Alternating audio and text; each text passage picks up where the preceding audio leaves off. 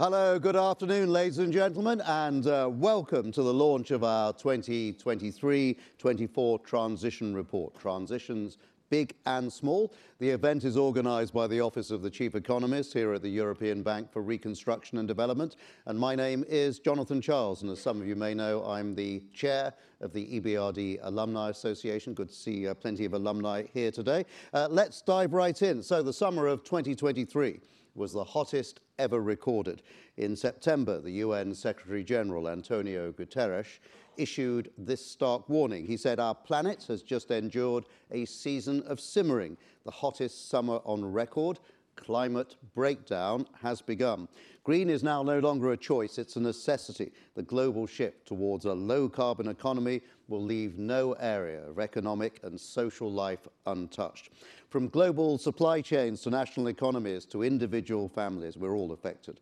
From how we build our houses to the way that we work. As we adjust to these changes, such as the shift to sustainable economy or disruption of global supply chains, impact all these changes impact small transitions, career moves, changes in physical and mental health, or the refurbishment of housing. At the heart of this new transition report is unique data gathered in our fourth Life in Transition survey, documenting such transitions at the level of individuals and communities, each playing a unique role in shaping the economic narrative of today. And that is what we are going to be discussing over the next hour and a half or so. But first of all, let's start with the E B R D President, Odile Renaud-Basso. She's in Turkey today, but she will share her thoughts now by video on this fascinating report. Good afternoon. I'm very sorry that I cannot be with you today as I am on the roads in our regions. But even from a distance, I want to welcome you all in this key event in the E B R D calendar. The latest thinking of the Office of the Chief Economist on the regions where we invest is always worth waiting for. And this year's transition report tackles a subject of enormous significance for us all. twenty twenty-three is on course to be the hottest year on record. As we prepare to discuss how to accelerate the shift to green at COP twenty-eight, new ideas for the debate could not be more timely. This report has very rich data from the new Life in Transition survey on how the green transition impacts lives, jobs, and well-being. It also makes the point that the green transition will only succeed if we pay proper attention to people and their needs and welfare. At a more macro level, the report also focuses on access to critical raw materials. In an age of heightened geopolitical tensions, their global supply is under threat, which is a significant challenge to the green transition in itself. These are the big and small transitions that our panel will discuss today. Thank you. Thank you very much indeed, Odile, and some very important points there. And now let's get into the real detail of this report. Beata, our Chief Economist.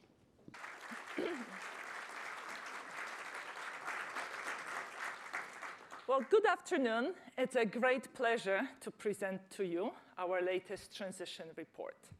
In my short presentation, I am not going to do justice to the richness of its content, but I'm hoping that the points I highlight will get you intrigued, interested, and will encourage you to read the report, or at least parts of it.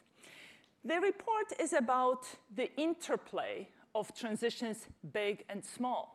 Big transitions being the net zero pathway, which is resulting in a scramble for critical raw materials. And this is happening against the backdrop of geopolitical tensions and reshaping of global supply chains. This, these big transitions, global aggregate transitions, have implications for people's lives, for small transitions at the level of individuals, as they may necessitate job changes, they may necessitate career changes, or even changing of sector of employment as the structure of the industry, as the structure of the economy is adjusting. And of course, these small transitions then translate into people's well-being, their mental, physical health, as well as their life satisfaction. So starting with the green transition and the scramble for critical raw materials. Green and digital technologies require significant, large inputs of minerals and metals.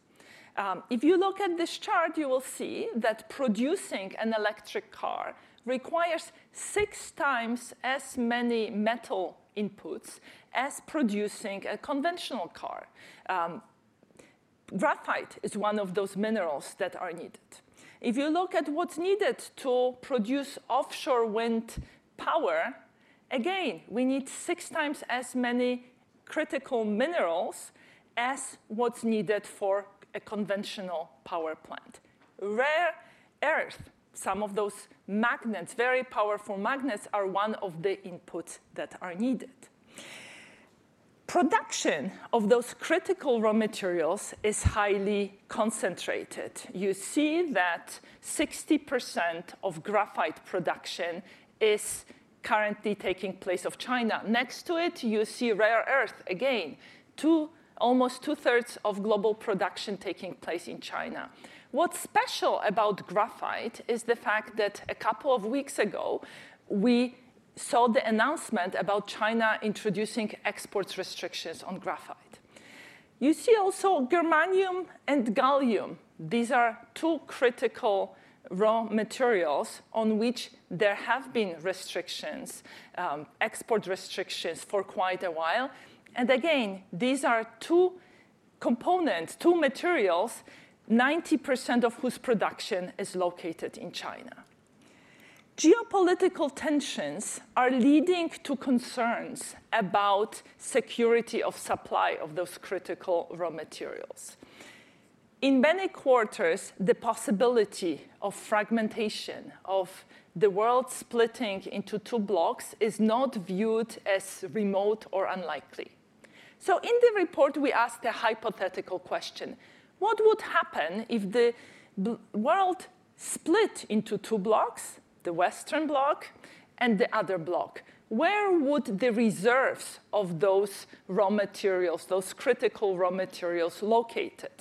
We defined the Western bloc as the Western countries, plus other economies that voted in a similar way at the U N Assembly between twenty fourteen and twenty twenty-one. That's a standard way in political science of um, finding countries that are aligned politically. And again, you see graphite. The Western bloc holds only a minority of global reserves. Similarly for rare earth, where the situation is, is, more, is even more acute. So as the political tensions are mounting, it may become an issue how to get access to those raw materials. And this possibility is not so remote, given that currently thirty percent of critical products are under export restrictions. ten years ago, it was just three percent. An export restriction can be introduced at the stroke of a pen, while starting, setting up a mine, getting it to be operational, and producing sufficient amount of minerals may take many years. Therefore, this retreat from globalization that we are seeing as politics rather than economics is driving trade policy may actually jeopardize supply of critical raw materials and therefore the success of green transition. Now, what does this scramble for raw materials and green transition mean for our regions?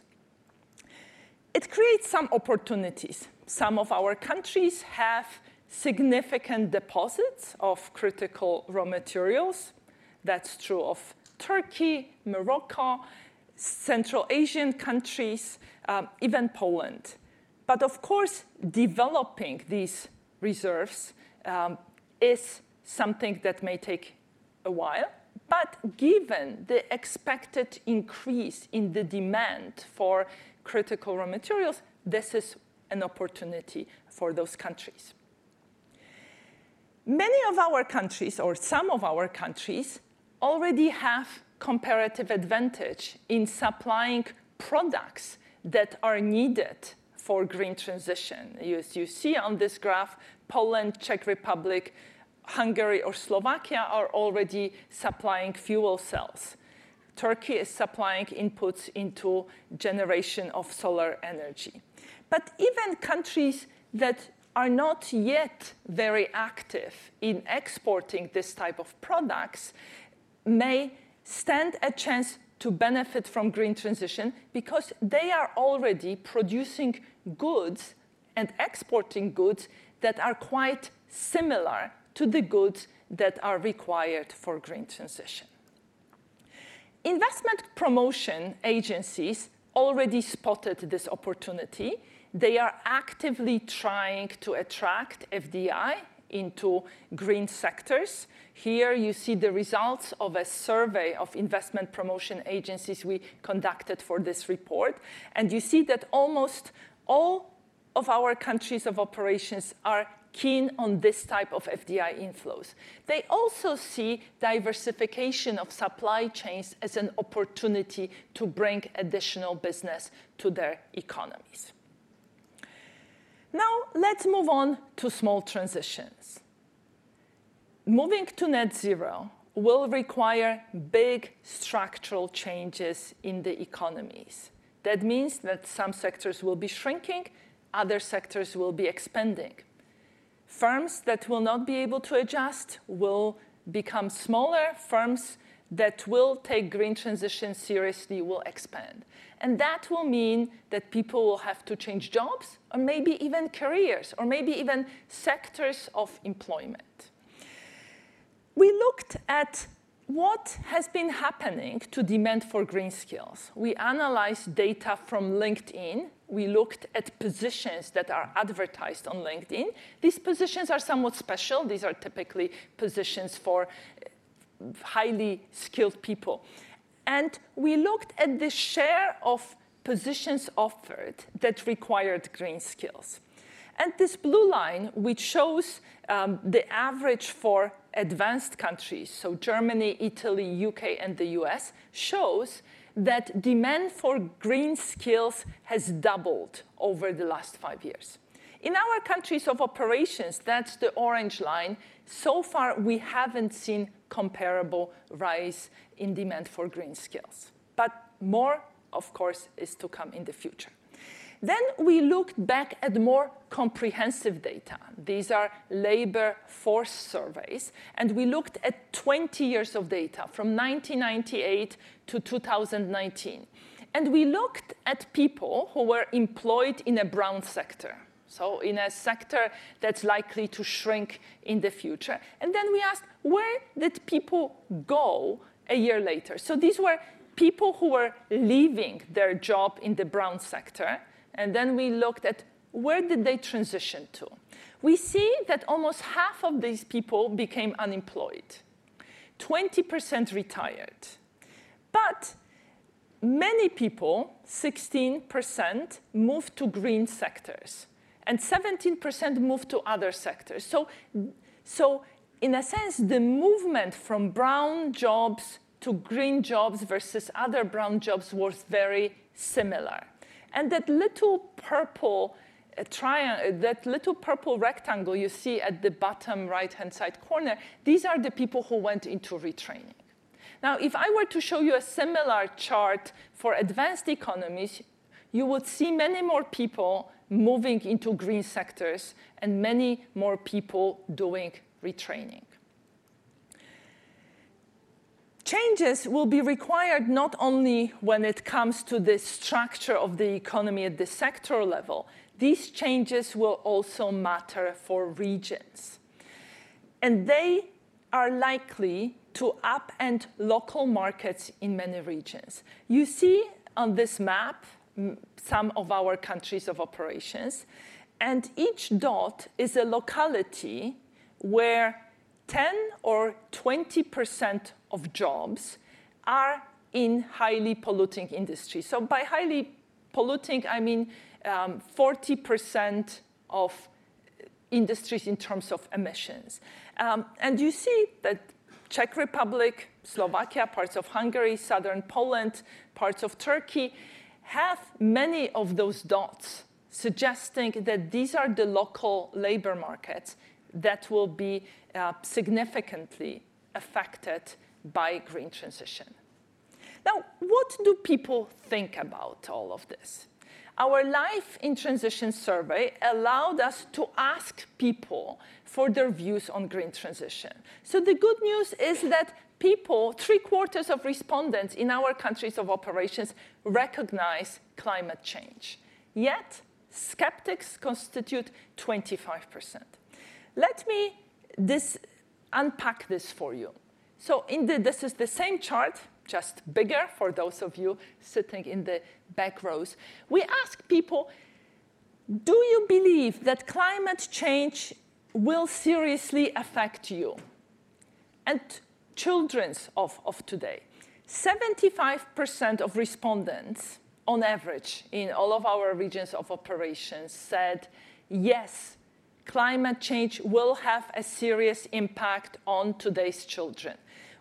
And in every country, except for Lithuania, this was true of this statement, um, got a positive reply from more than half of the respondents. So that means people are acknowledging climate change. It's also striking that the question about the impact on today's young generation um, resulted in greater share of positive response. So that shows that people believe that climate change is still some time away from us, so the serious implications of that.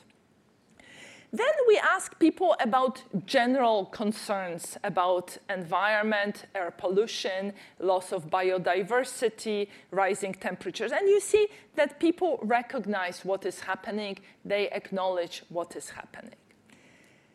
The picture looks quite different when we ask people whether they are willing to act. We said, should we be prioritizing environment over jobs? Should, would you be willing to pay more taxes uh, to fight global warming?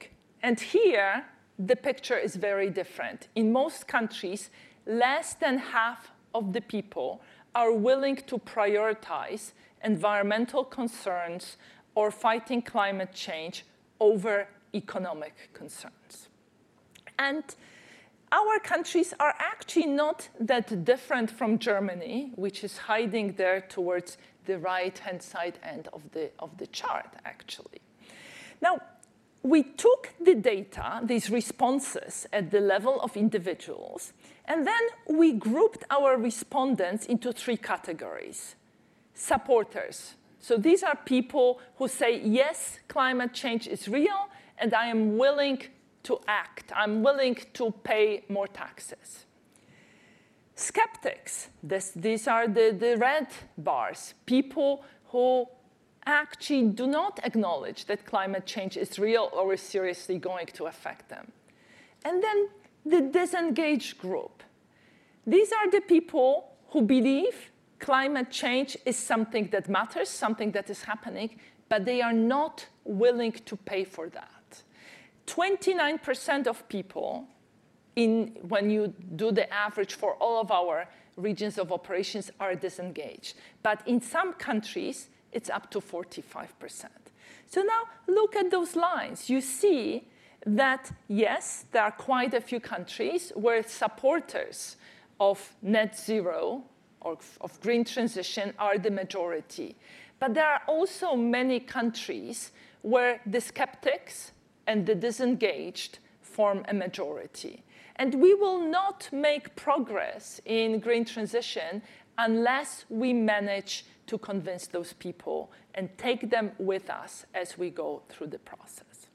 Now, we may be in a good place to convince people because actually, across our countries of operations, people have become more satisfied with life. Until twenty sixteen, our countries of operations had a happiness deficit. Even if you took into account G D P per capita of their country, or household income, or age, or education, people in post-communist countries tended to be less happy than people in other parts of the world. That happiness gap disappeared, and you see that over time, people have found more satisfaction in their life. Part of it is increase in economic prosperity. Part of this is moving to higher skilled jobs. Telecommuting is another issue that makes people happier. And of course, you probably, you, we probably find that people are not as happy as they would have been had the world been in a better place in terms of peace. These are results that were taken, a survey was done last year. But this chart also contains a warning. If you look at Germany towards the right-hand side of the chart, or Lithuania, these are two countries where the impact of energy prices has been felt quite heavily. And these are two countries where the level of life satisfaction has dropped relative to a few years ago. And that's a warning saying that we need to have the right narrative when we talk about green transition to get people to accept some of the costs associated with it. Another reason why people have registered higher wealth, uh, life satisfaction is improvement in health. Here you see the comparison in the average self-reported health status between two thousand six and twenty twenty-two. You see that in many countries, people feel much healthier than before. And in the, of course, there are differences between countries. In this slide, the diamonds show the average self-reported health status for G seven countries. And you see that there's a little bit of drop-off with age, but it's actually not much. Our countries are different. The dark blue bars, these are the E B R D E U member states. There, those countries are perceive themselves, individuals that perceive themselves as equally healthy as their counterparts in G seven economies. There is a bit of a difference for individuals seventy years of age or older. But if you look at the lighter blue bars, these are our other uh, regions of operations, the drop-off with age is much bigger, meaning that as people get older, they feel much less healthy um, in comparison to younger cohorts, but also in comparison to their peers in G seven countries. And SEMET, South, Southern East, Eastern Mediterranean, this is the region where this line is the steepest. So, in summary, the good news is that people's lives are getting happier, they are getting more prosperous and healthier, and this happiness deficit is gone. The bad news is that three quarters of citizens may be concerned about the environment and climate change, but not many yet are prepared to pay for environmental policies. So success of green transition will depend on winning the hearts and minds of those skeptics and those who are disengaged. Because if there is one lesson that we learned over thirty years of transition, it is that reforms will not last without a broad-based support. Thank you.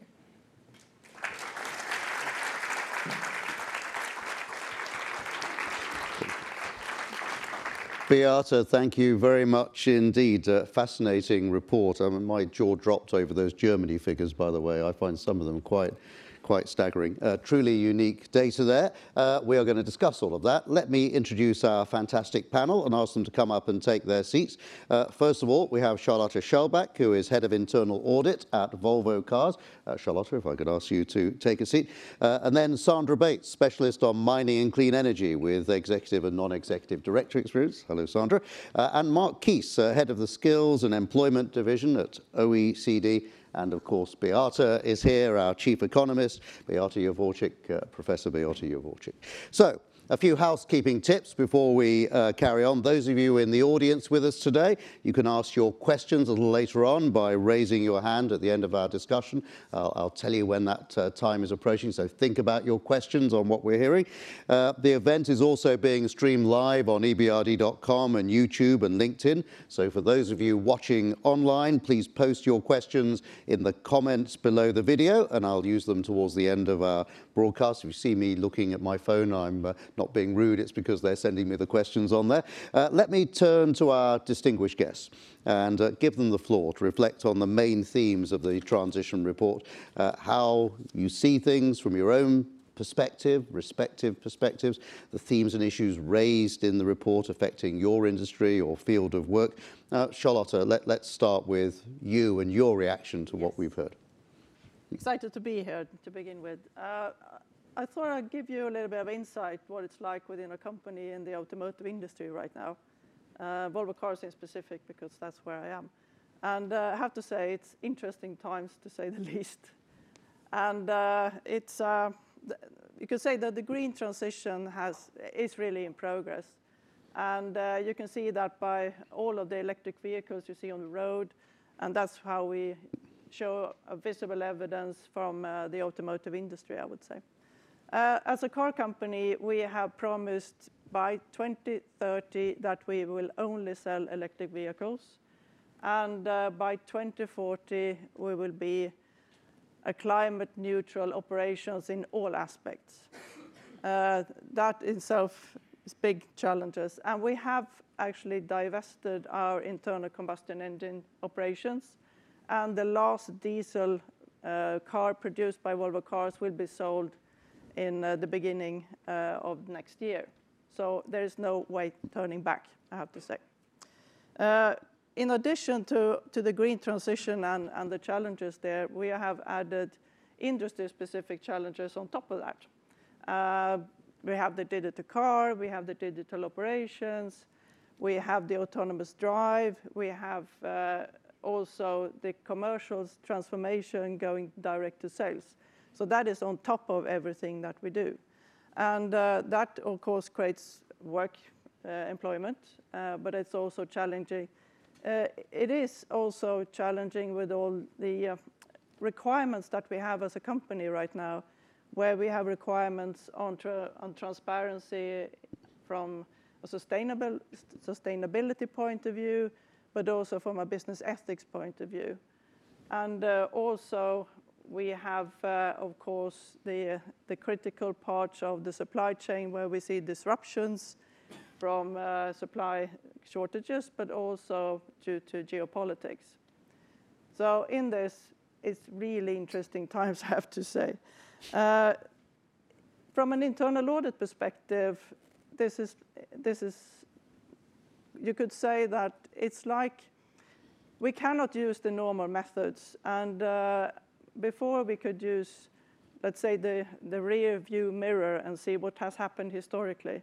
That's not working anymore. We have to sit next to the operations, looking through the windscreen and see what's happening and assess the risks together with those and going basically one hundred kilometers per hour, or it feels like even faster sometimes. Uh, and uh, luckily, we have, as an internal audit team, looked at sustainability for seven or eight years already, so we have a good base at least. But we look at, for example, the battery supply chain from the beginning to the end. Uh, we look at how we handle the batteries from a health and safety point of view. Uh, we look at how we calculate and how we take into account C O two effects in our decisions regarding investments and also in projects. Uh, we also look at how we cascade targets uh, regarding, for example, uh, recycled materials like plastics or aluminum. aluminum.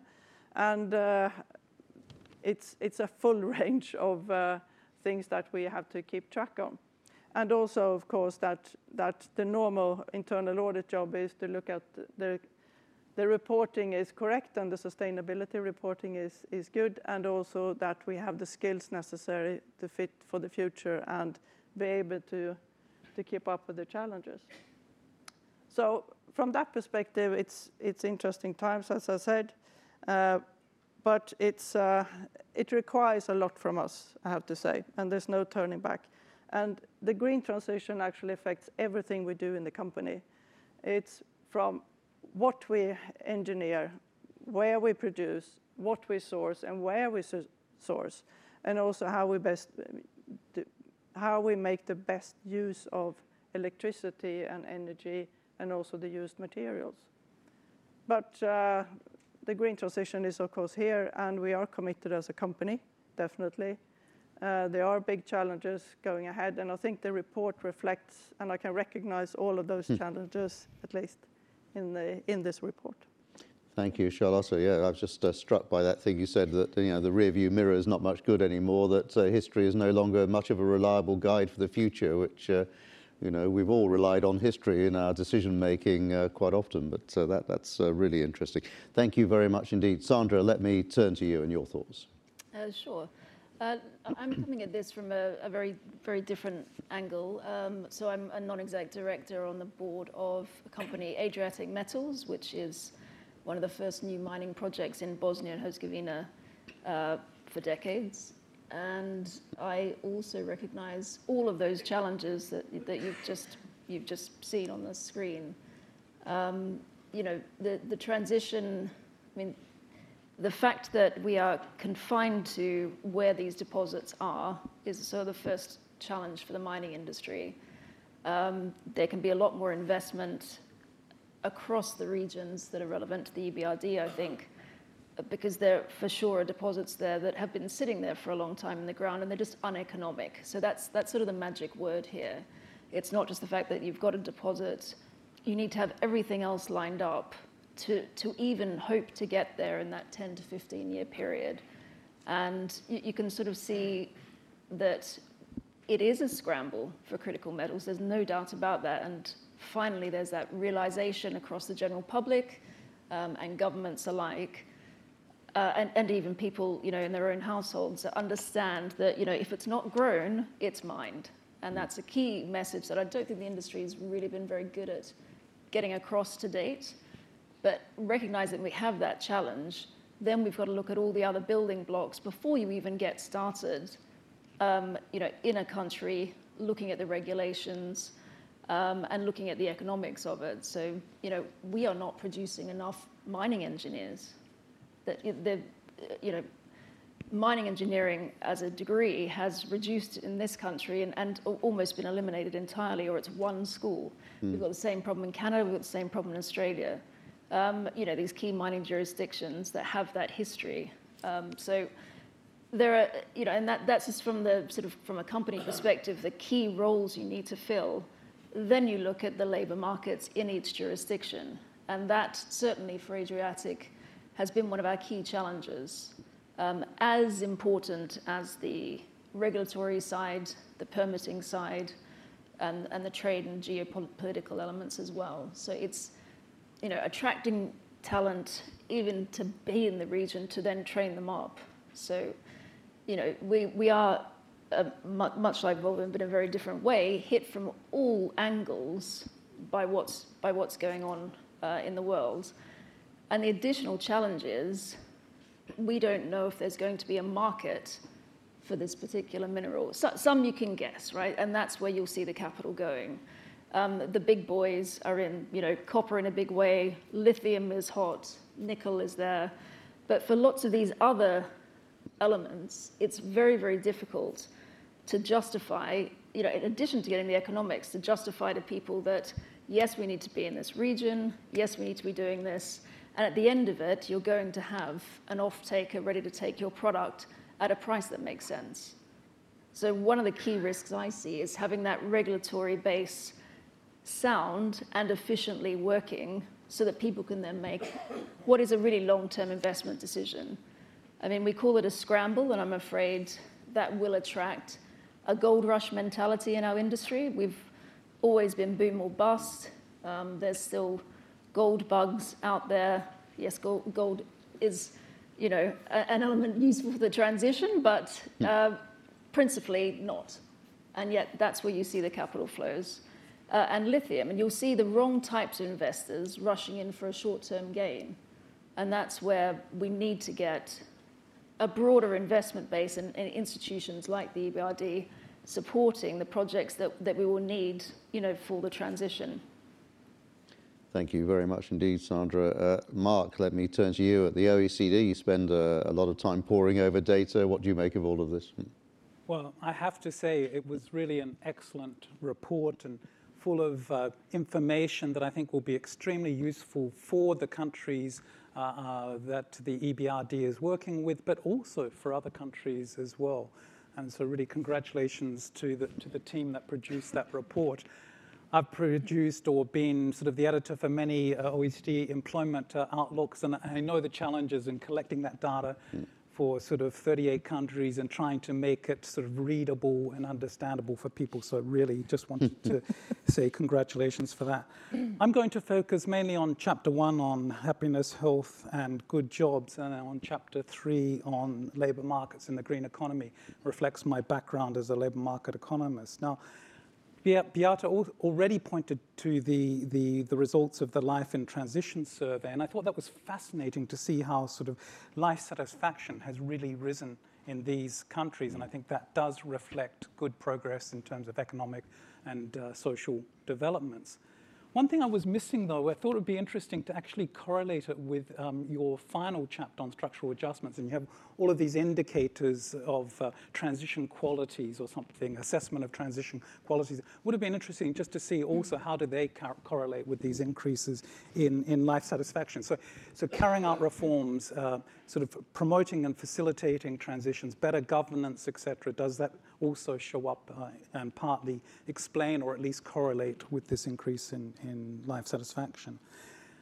However, again, I think you also pointed, Beata, to um, some of the challenges. What we see is that health declines very steeply with age, and much more steeply uh, in the E B R D countries on average than in, say, more advanced economies. And we see that there's still sort of a high and unequal uh, incidence of, of uh, poor mental health. On the health side, I think, of course, the challenge is to make our health systems more effective at dealing with illness and poor health. But we need to do much more, go beyond that, and of course have a preventative uh, approach and start at much earlier ages in influencing sort of healthy lifestyles, but of course improving sort of occupational uh, safety and health at work. And I think that's a key message that we've got to say, particularly to E B R D countries, but to other countries as well. In terms of treating mental health illness, I think this is something sort of very difficult, and that, you know, it's a challenge actually for all countries. It's actually a challenge where, you know, O E C D countries could do a lot more. And that's why we put forward this uh, O E C D sort of recommendation on mental health and work. And I think there, the sort of key message is we really need an integrated policy approach when we look at issues of mental health at the intersection of both education and uh, work. Turning to sort of labor markets and the green economy, again, I mean, a fantastic chapter, that one, um, marshalling all of this different uh, information. And I think some of the key findings you've already highlighted, Beata. The first one is that these jobs are actually sort of quite going to be male-dominated. It's interesting. Brown jobs were male-dominated, but the green jobs also were go are going to be uh, male-dominated unless we change, um, do further work on trying to reduce uh, occupational segregation. But the green transition itself is not going to help us uh, tackle that. So we need to look at the policies to why do we get this uh, segregation? And of course, it starts quite early. Even in school, we have to change uh, young women's aspirations and young men's aspirations about what they want to do when they get older. Also, the findings point to sort of greener jobs being slightly more high-skilled on average uh, than other jobs. We find that in some of our uh, work at the O E C D. And that is sort of combined with the fact green innovation may be putting at risk the jobs of low-skilled people in, in that sector, even if green innovation uh, in general does not seem to be as, as labor displacing uh, as some other technologies. And I think this is a concern. We really need to focus on sort of what can we do for low-skilled people in particular, because we know that combined with the digital and A I revolutions, we are really shifting uh, labour markets, or tilting labour market success away from the low-skilled and to some extent even the mid-skilled. So again, we need to do more to focus on them. Now, I think against that, there, the good news is at least the green transition doesn't seem to be age-biased. So it seems that across the board, across the age spectrum, we see that people can actually get into these uh, jobs. And I think that's very important in the context of population uh, aging. However, again, and this is something Beata really pointed out very strongly, we see that transitions from brown jobs to green jobs are actually very infrequent, and even more infrequent in, in E B R D countries than, than other countries. And I think this highlights that we shouldn't be thinking about this one-for-one transfer, that somehow we've got to take people in brown sectors and transfer them in, into the green sectors. We know that just won't work, that they don't have the right skills. Pay is a lot lower uh, than, than in their former jobs. So we need to look at uh, more generally, how can we help them trans to transit into grey uh, jobs, for example, not just focus on uh, trying to get them into green jobs. And similarly, we know that a lot of the green jobs will not come from the brown jobs. They'll come from people entering from the, the grey sector. So again, we've got to facilitate uh, this transition uh, across all three sectors and within the, those sectors. Mm-hmm. I think the policy conclusions of that chapter on, on um, the labour markets and the green economy have, you know, really spot on. Uh, clearly, it, it uh, again resonates with what my colleagues were saying, that you know skills and doing more to improve training and the skills of people is, is the key to these transitions.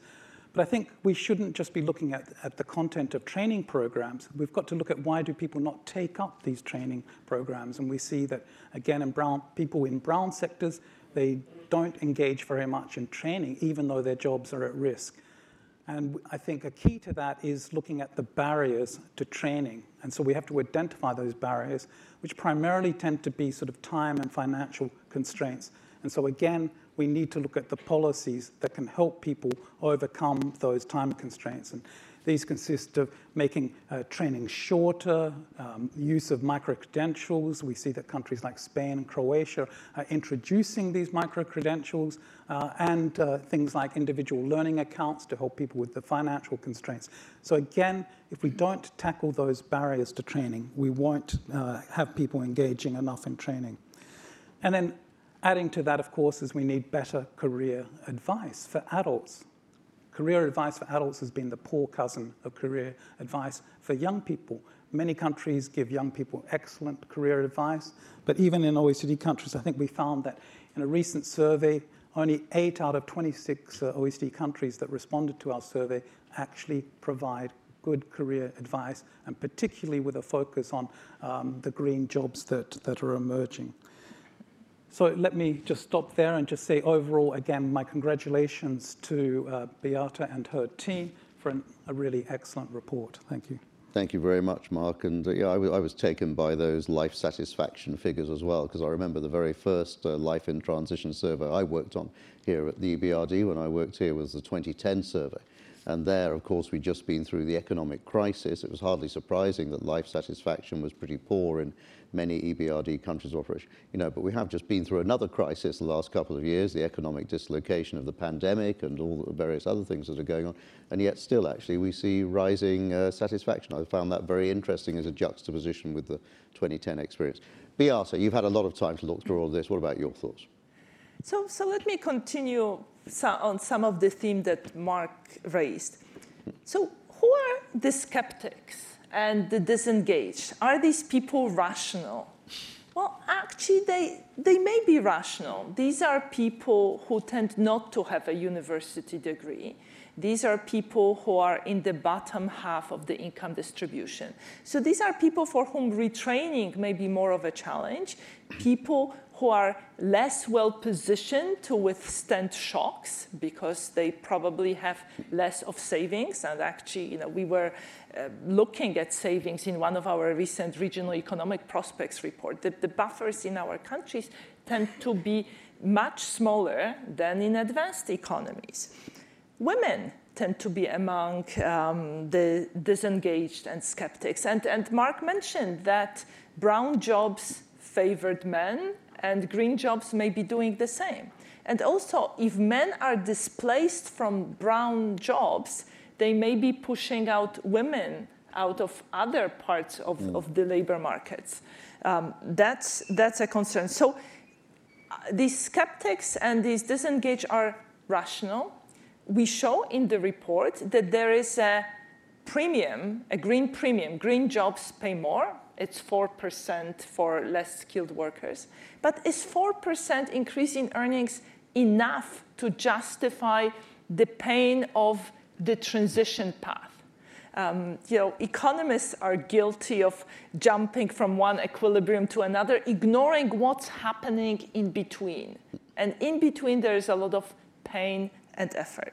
Now, Mark mentioned barriers to mobility.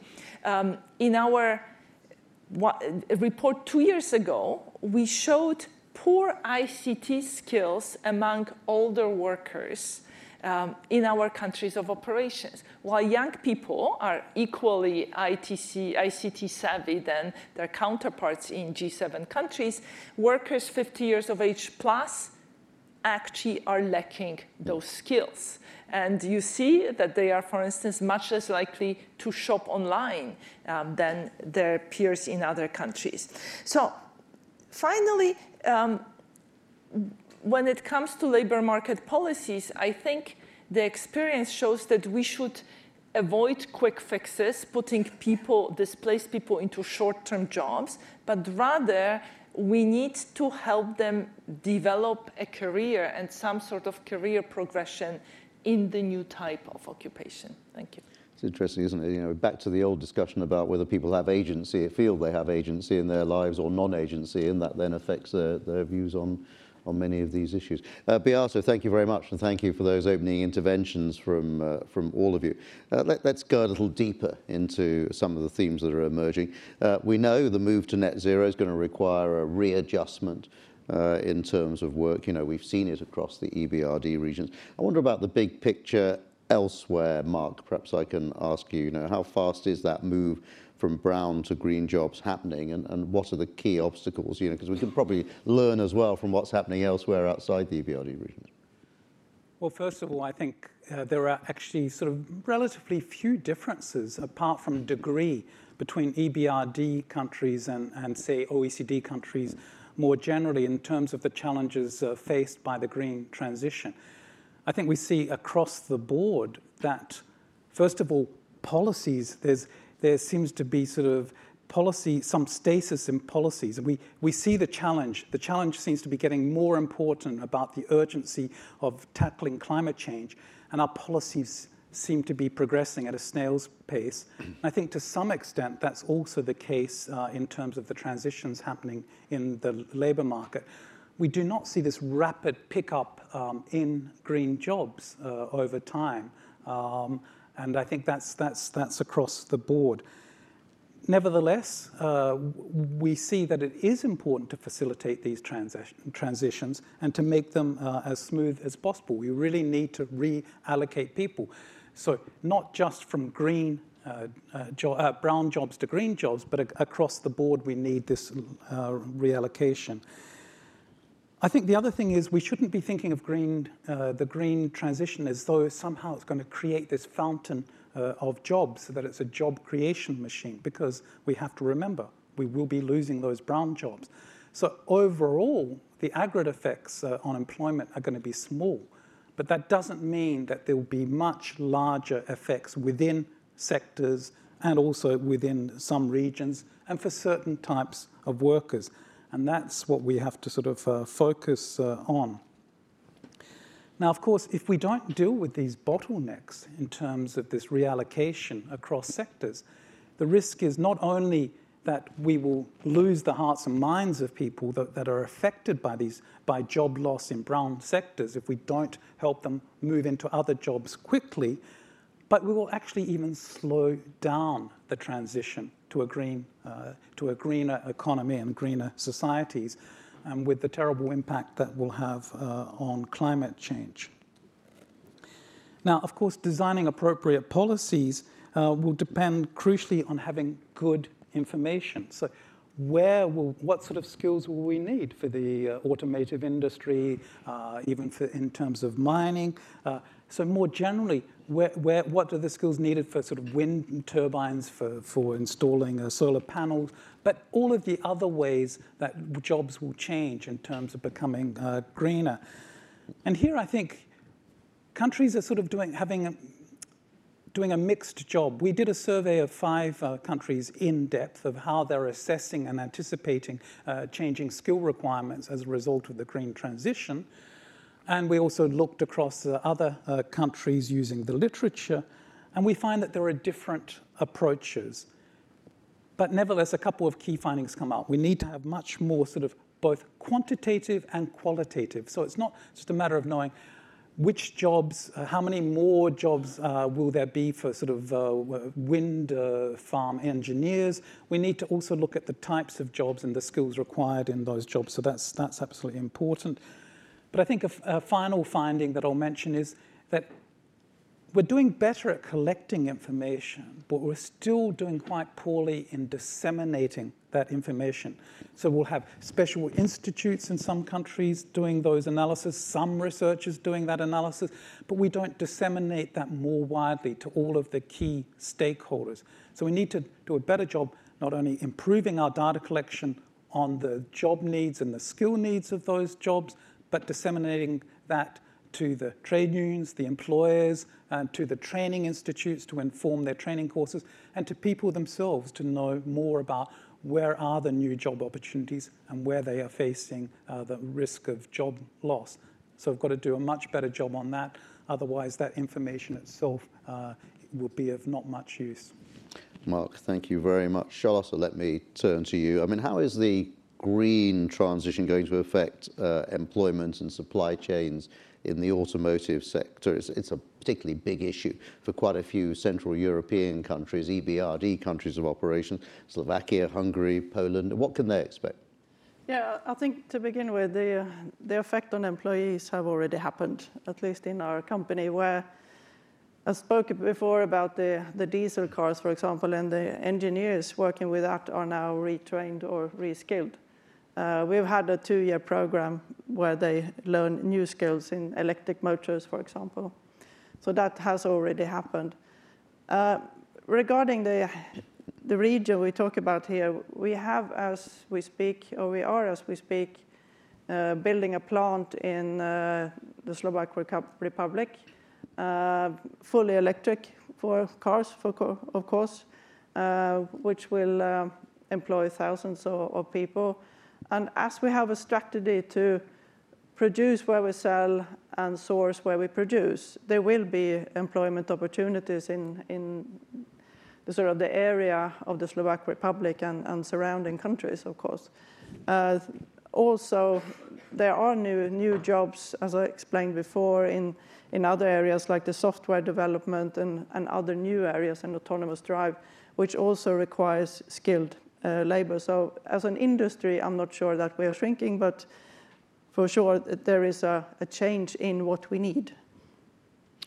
Okay, Charlotta, we'll uh, may have time to examine some other issues around the automotive sector a little later on. Maybe we'll get some questions from the audience as well, or online. Just a reminder, in about ten or fifteen minutes time, we'll be taking some audience questions. Uh, let's have a look at some of the big transitions then. Uh, in the ongoing battle to reduce carbon emissions and mitigate the effects of climate change, access to metals and minerals has become a fundamental challenge. You mentioned that in your presentation, Beata.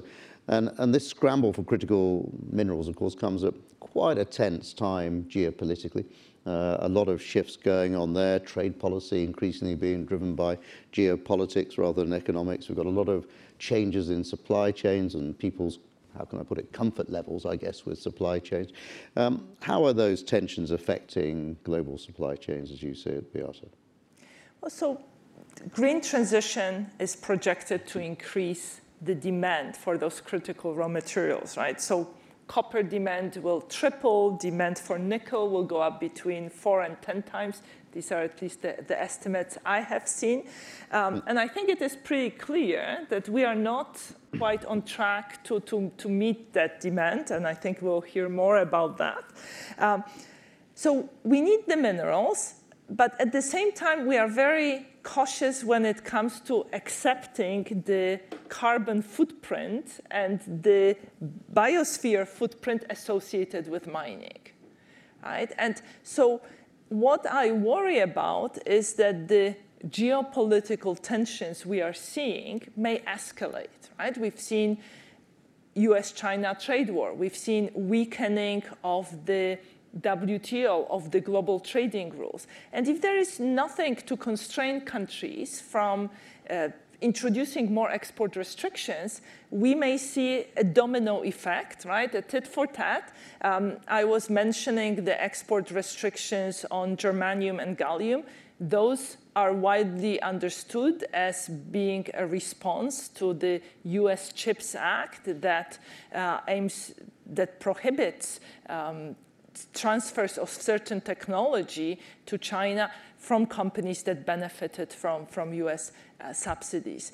So I worry that the trade tensions may get out of hand, and we may find ourselves in a situation where we don't quite want mining in our backyard because of the environmental footprint, and um, we lost the supply from abroad. Mm. So that could be, uh, yeah, that, that will make a transition very difficult. Uh, exactly. All right, and, and make friendshoring very difficult as well, of course, the other thing that we have going on.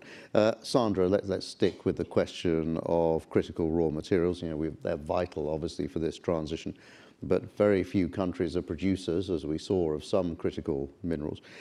Is there an opportunity for some other economies, E B R D economies, to, to make their mark in this? Or, you know, it's a bit difficult, isn't it? If you don't have the minerals in the ground, it's quite difficult to get them out of the ground. Yeah, but I think it's important to note that they are certainly there. Um, it, you really have to take it mineral by mineral, metal by metal. Um, China are way, way ahead of us. I mean, there's...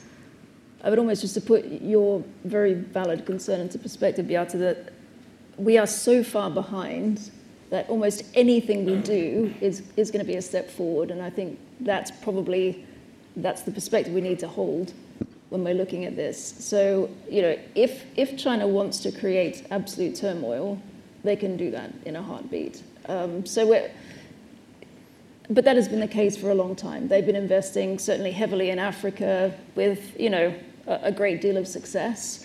You've also got, you know, the Wagner Group all over West Africa, um, which, you know, it's a matter of choosing your poison. There's there's a, a lot that can go wrong if we don't get investment in mining, not just exploration and and production, but but also the processing. And the report touches on, you know, something that I'm quite aware of, the, the rare earths processing. You know, it, it is going to generate NIMBYism because, you know, you, you literally have, you know, nuclear byproducts coming out of of that production. And we're all very happy to see that happen elsewhere. And so you, you now have, certainly in the U K, um, there are some lithium projects that are starting to get investment, which is brilliant, great to see. Um, but, but you know, that's been a ten-year project for, for colleagues of mine to, to, to get that sort of notice. So it it is all really slow, um, but I wouldn't underestimate the the value of the inputs from organizations like the E B R D, because the, the, the trade and the geopolitical issues is not something that a company can do terribly much about. You're an absolute pawn in the game. And, and being in a region like Bosnia, that is very obvious. And the, the different layers of councils and parliaments and, you know, federal and state and cantonal, it, it is a minefield to even get your head around. But then you might have something as simple as a forestry permit hold you mm. up. So the Critical Minerals Act and regulations that the, the E U are now, you know, hopefully cantering towards um, bringing into law is, is a fantastic step forward. I worry about the speed of implementation and how how easy that's going to be. You know, have, you, you, we all need the building blocks there, but then I think it's going to take organizations like the E B R D to, to partner up with companies um, to you know, implement that change on the ground, because without it, um, it, it is it's going to be really challenging, ignoring the things that we can't control. Mm. Sandra, thank you very much. Okay, well, I think it's that time. We'll take some audience questions. I notice a huge number have come in online. I also like to offer our audience here the opportunity to ask some questions as well. So we'll mix and match. Uh, let's start with one in the audience here, if there is one. We have some microphones doing the round. Uh, okay, I'll, uh, lots of questions. I'll start uh, with the gentleman there, because he had his hand up first. Okay. Uh, thank you very much indeed. Um, I'm Richard Threlford and I lead K P M G's uh, infrastructure, government, healthcare and transport networks globally. Thank you for an absolutely fascinating presentation.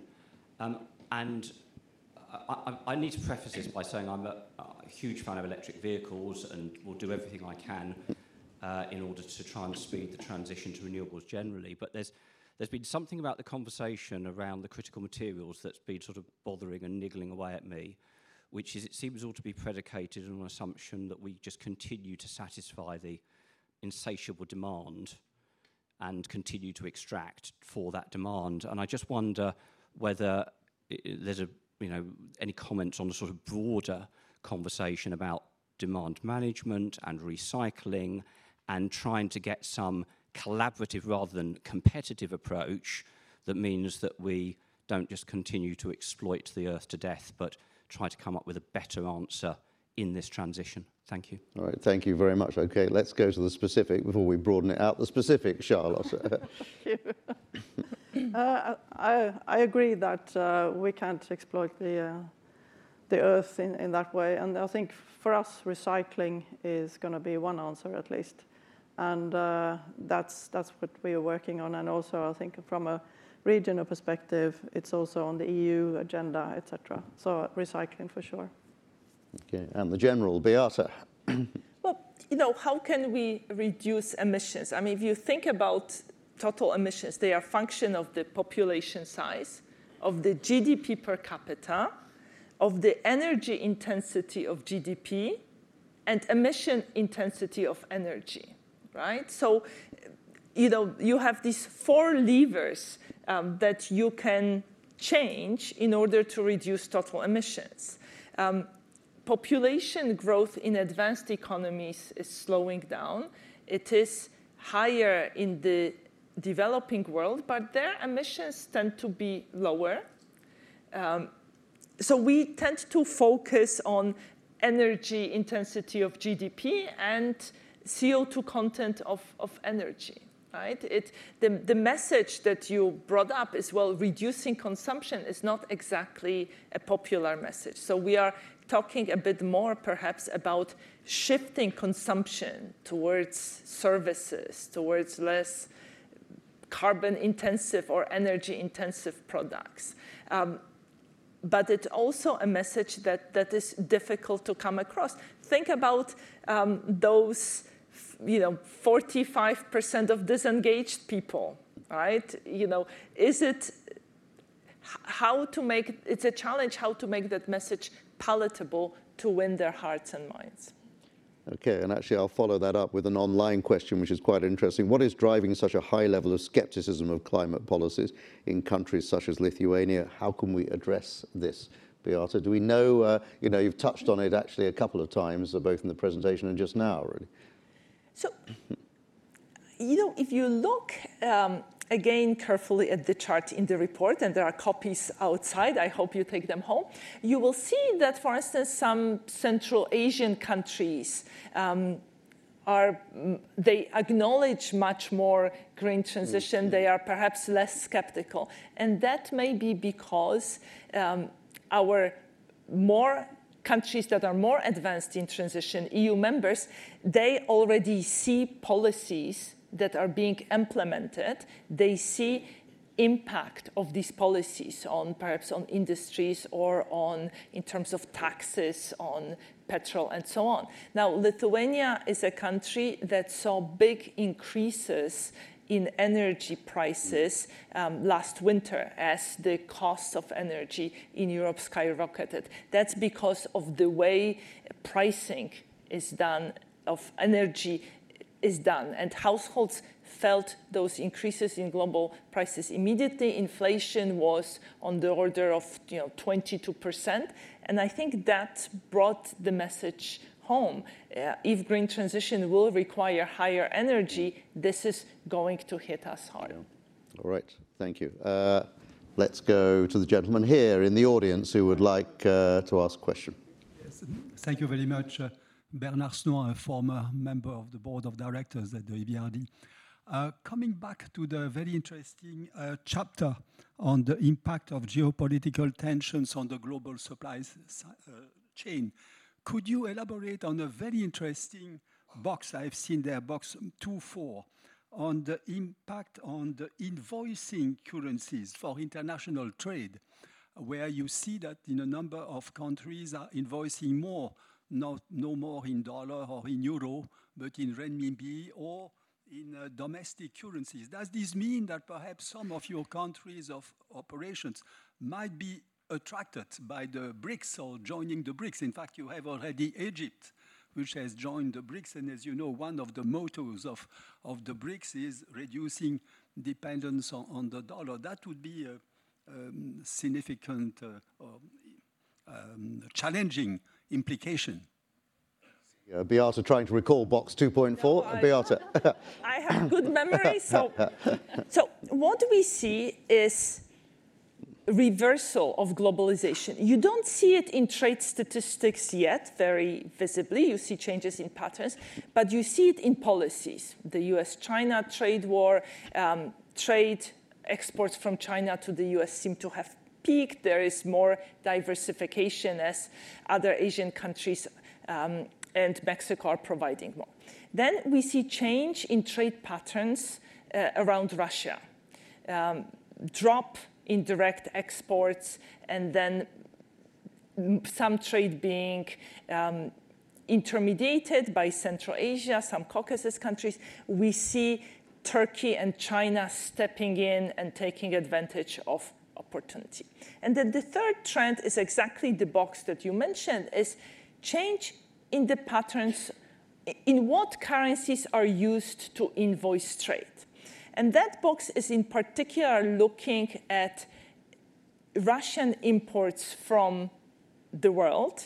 Russia is subject to sanctions. Processing transactions in dollars is difficult. So while a decade ago, ten percent of Chinese exports to Russia were invoiced in renminbi, now it's two-thirds. Moreover, we see U A E, India, and Turkey starting to invoice exports to Russia in their own currencies. The shares are still small, but the trend is visible in the data. And what's particularly striking, and that links it to this BRICS debate, is that we see third countries um, using renminbi as their currency of choice when exporting to Russia. And these are in particular countries that are not um, aligned with Western sanctions. Um, these are countries that have swap lines with China, and this trend is in particular taking off after the war started. So one possible interpretation is that while sanctions, while the dominance of the U S dollars, dollar made sanctions much more effective, it created incentives for countries to look at other currencies, and in the long term, sanctions may, do, may undermine the dominance of the U S dollar. Okay, thank you. Looks like the dollar group's about to get another recruit in Latin America as well after elections last weekend. Uh, right, let's uh, move on to an online question, uh, quite an interesting one. It follows up from something that Charlotta said about no rearview mirror anymore. It says, uh, the question is, if we can't look back anymore, how do we get a credible baseline to compare our performance in the green transition against uh, that? Uh, what, what do we have to, to measure it against and avoid the potential of greenwashing? Uh, so, you know, that's an interesting... Who would like to have a crack at that? Uh, Charlotte, Charlotte, maybe you want to have a first crack. How about that? I will have a first try. Yeah, I think the, from an internal audit perspective, I have to say the, the most common question we ask ourselves, are the prerequisites there for us to be successful? And if not, we know that there's something wrong. And, but if the prerequisites are there, we don't really know if we're going to get to the ambition anyway. But we have to start somewhere. So that will be my, my beginning of that answer. Anybody else like to comment on the lack of a rear view mirror? Sandra? uh, yes, I would say that there has been a plethora of reporting, sustainability reporting, that is really only just starting to, you know, crystallize for, you know, across across the globe, really, um, and that's that's going to be really helpful. So I think we're going to have, we're maybe in a lacuna now, that will clarify, right? And I think the next the next sort of round of annual reports um, are going to be a lot better than the previous ones. Audit firms are getting their heads around how to help companies do this. But at the moment, um, you know, it's just a completely different way of, of looking at um, at risk, actually. And, and it's putting some structure around that. So uh, it, it is new, and this we're currently in the baseline um, establishing process, I would say. I love the word lacuna. Thank you very much for using it. I always enjoy that word. Uh, right, uh, Mark, uh, what do you think? The O E C D are probably, you know, looking quite heavily about the need to have something to base future decisions on if, if, you, if the past is not always a reliable guide these days. Well, I think I just want to say that, you know, we shouldn't forget that we have existing instruments already to deal with some of the issues we're facing. Trying to get sort of We've had this whole process of the digital revolution that's been going on for sort of decades now. Uh, we've had previous ep episodes of, of, you know, industrial revolutions that have really sort of completely changed the way we do jobs, the sorts of jobs we do. So I think we can look back at what was successful and what worked in actually facilitating uh, those transitions. Now, of course, we know to some extent what works. We need better sort of public employment services. We need better training uh, opportunities. Uh, and uh, I think lastly, we also need to look carefully at sort of regional development, because we've really got to get those communities on board, uh, because it's not just about shipping everybody out of one, one, set, uh, one region that's in decline and, and getting them to move somewhere else. We know that that's painful and difficult. Um, and so we need to look at how can we have sort of renewal in those areas by setting up uh, new businesses, not just in green jobs, but in non-brown jobs uh, more, more generally, non-brown activities. So I think the problem is we know what works, we, but sometimes there's just a lack of that political will to do it. The other thing we haven't talked much about is, again, that has an impact on people is in terms of dealing with the potentially regressive impacts uh, of some climate mitigation policies. They're needed, but we see that, you know, people are very reluctant to embrace higher energy prices because that does hit their wallets, and particularly for poorer households can really uh, mean uh, hardship for them, particularly in countries where they have to rely on their cars, there's no public transport, and so you raise petrol prices, uh, that has a big impact uh, on them. So if we're going to win their hearts and minds, you know, we're going to do a better job on helping those that face uh, job losses uh, find new jobs, but take care of these uh, potentially regressive uh, impacts uh, on income. The good news is that the studies that we've looked at, the work we've done ourselves, says sometimes that regressive impact is actually overstated. It seems so obvious it's going to be regressive, but it's not actually the case, you know. Energy consumption sort of varies across the, the, the, the board in terms of household uh, income. And so it de- really depends on which energy prices are, are rising. The other thing is governments, again, can do something about that, and they need to do something about it. So if they recycle those revenues from sort of uh, higher uh, energy taxes back into, say, lump sum payments or reduction in taxes across the board, they can offset that regressive uh, impact. But again, we have to do it carefully, because we do not want to subsidize energy mm. consumption, because we're going then totally against what we're trying to achieve uh, with those energy taxes. So we have to do it uh, cleverly. But we need to keep people on board. And just the last point, if I may make on that, which is we also see that in terms of these revolutions, we've got the A I revolution, which is also having an impact on people's jobs and on the quality of those jobs. both with green innovations and, and trying to green uh, our jobs, uh, our businesses, and our economies. Similarly, with the adoption of A I, which has the potential also to make us more productive and get rid of some of those tedious, uh, dreary jobs, if they're done with strong sort of partnership with between employers and trade unions, particularly at the firm level, they have much more chance of being adopted and implemented and getting the support of workers and actually taking care of some of their concerns. So we need to strengthen social dialogue across the board, particularly in E B R D countries, but also in very many, uh, the majority of O E C D countries. And that's an important way, again, of getting social acceptance uh, of these changes. Thank you, Mark. Beata. Mark mentioned regressive impact of green policies, and he mentioned um, impact of petrol prices and usage of public transport. Um, we have a fascinating chapter on housing. We actually haven't talked much about it. But one of the things it shows is that poorer households tend to live further away from access to mm-hmm. public transport, right? So, you know, if we are going to see higher taxes on petrol, or, you know, if poorer households may find it harder to purchase electric cars because of their prices, we need to ensure that they have access to, to, public, uh, to public transport. Thank you very much indeed, Beata. Okay, another question from here in the hall. Uh, Barbara, you had your hands up, I think, uh, just shortly. We'll get you a microphone. Gentleman coming towards you now. Thank you, Thank you very much. Uh, my name is Barbara Rambesig. I'm the Director for Gender and Equality for Opportunity at E B R D. Um, one quick, well, two quick questions. One is, you talked a lot about green jobs, grey jobs, et cetera, but of course there are shades of green and grey.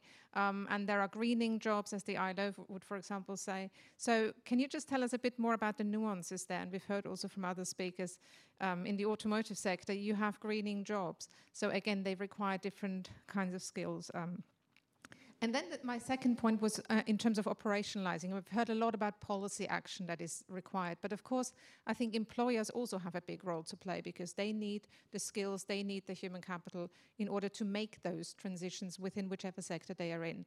And it would be really interesting to hear um, on, on the plans in, in relation to that as well, and, and sort of how these things are viewed from the private sector point of view. All right, I think there's going to be a number of answers. Uh, who would like to go first on our panel? Shall I take the second one on first? Yeah. Um, I think I'm probably dressed for representing the brown. I mean, that's the that's the irony, right? That we, you know, the mining sector is inherently brown. Hmm. Never going to be anything other than brown. There are green ways of doing it, but it's inherently brown. The other challenge is it is for sure the most male-dominant, one of the most male-dominated sectors out there. Uh, including there being legislation in a lot of these jurisdictions that, that bans, for example, underground mining by women. Um, so we cannot employ women to go underground. Now, an underground mine has a much smaller footprint, and so that is mm. a greener way of conducting mining operations.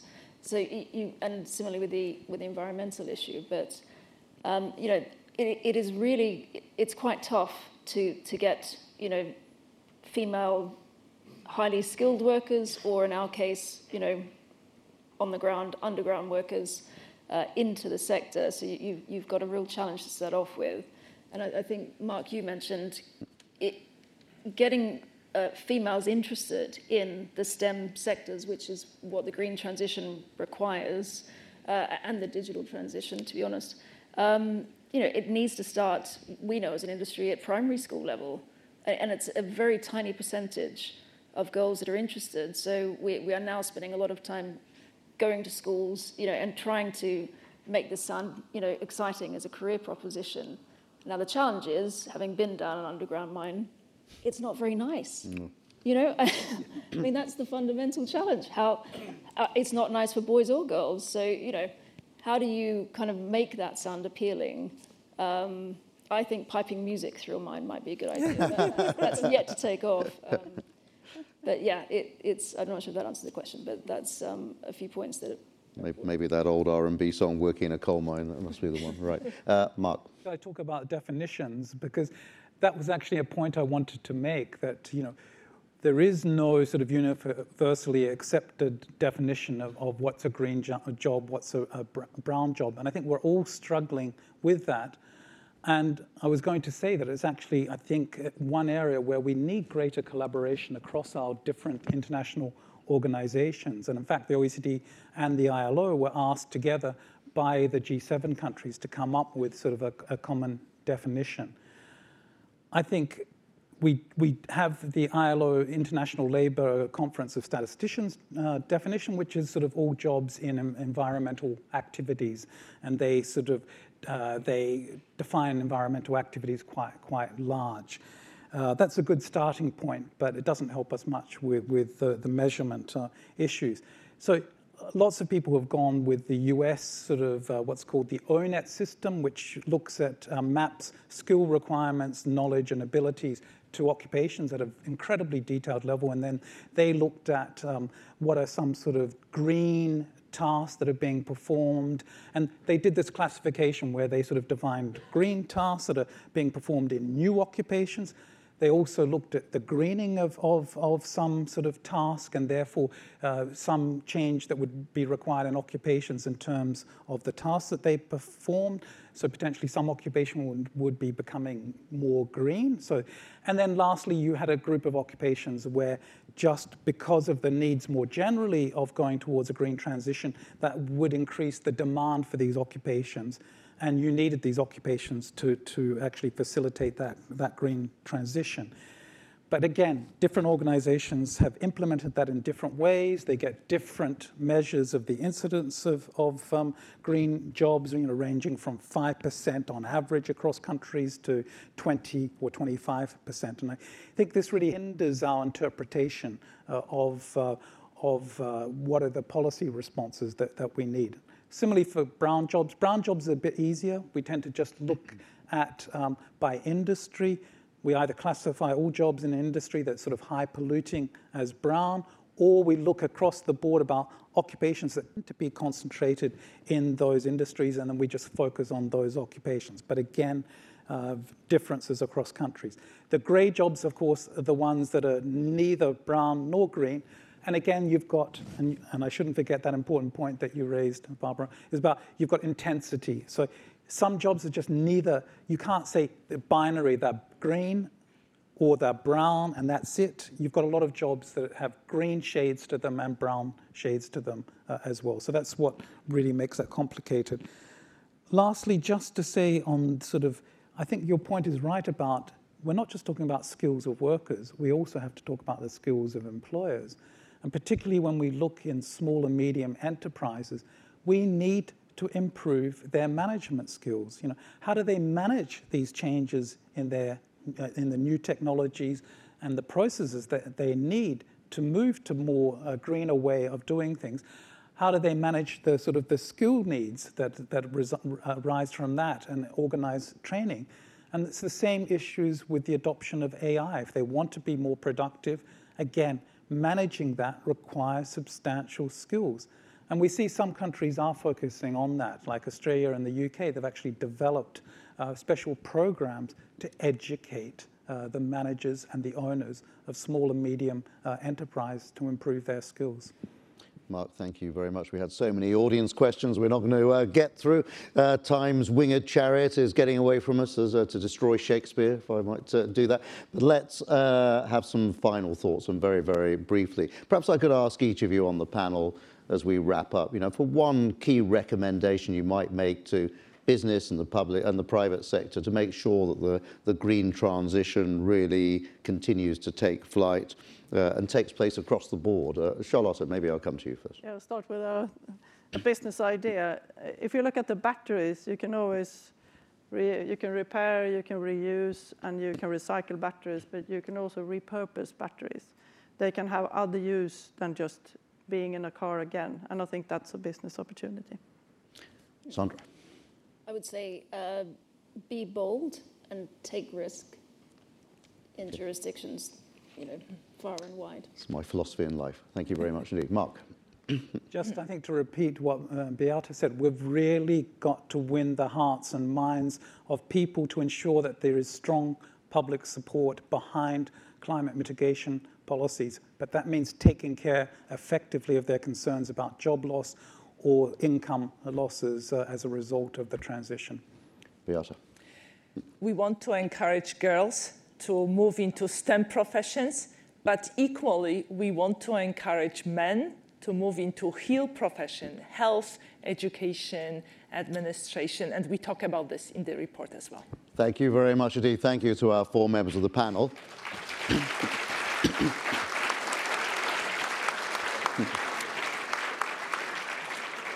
Thank you to all of you in the audience as well, both here uh, physically in the building and also online, for being part of this exciting event. You can download the full transition report or read it online at uh, twenty twenty-four dot t r dash e b r d dot com. Uh, and you can see on the screen behind me, I would hope, uh, somewhere. Yes, there it is. If you're in the room, you can see where you find it just there. Uh, we're going to be posting a podcast of today's session later. You can download it on iTunes. Reviewing and rating it, of course, helps others to find us. Uh, I'm Jonathan Charles. Thank you. Goodbye.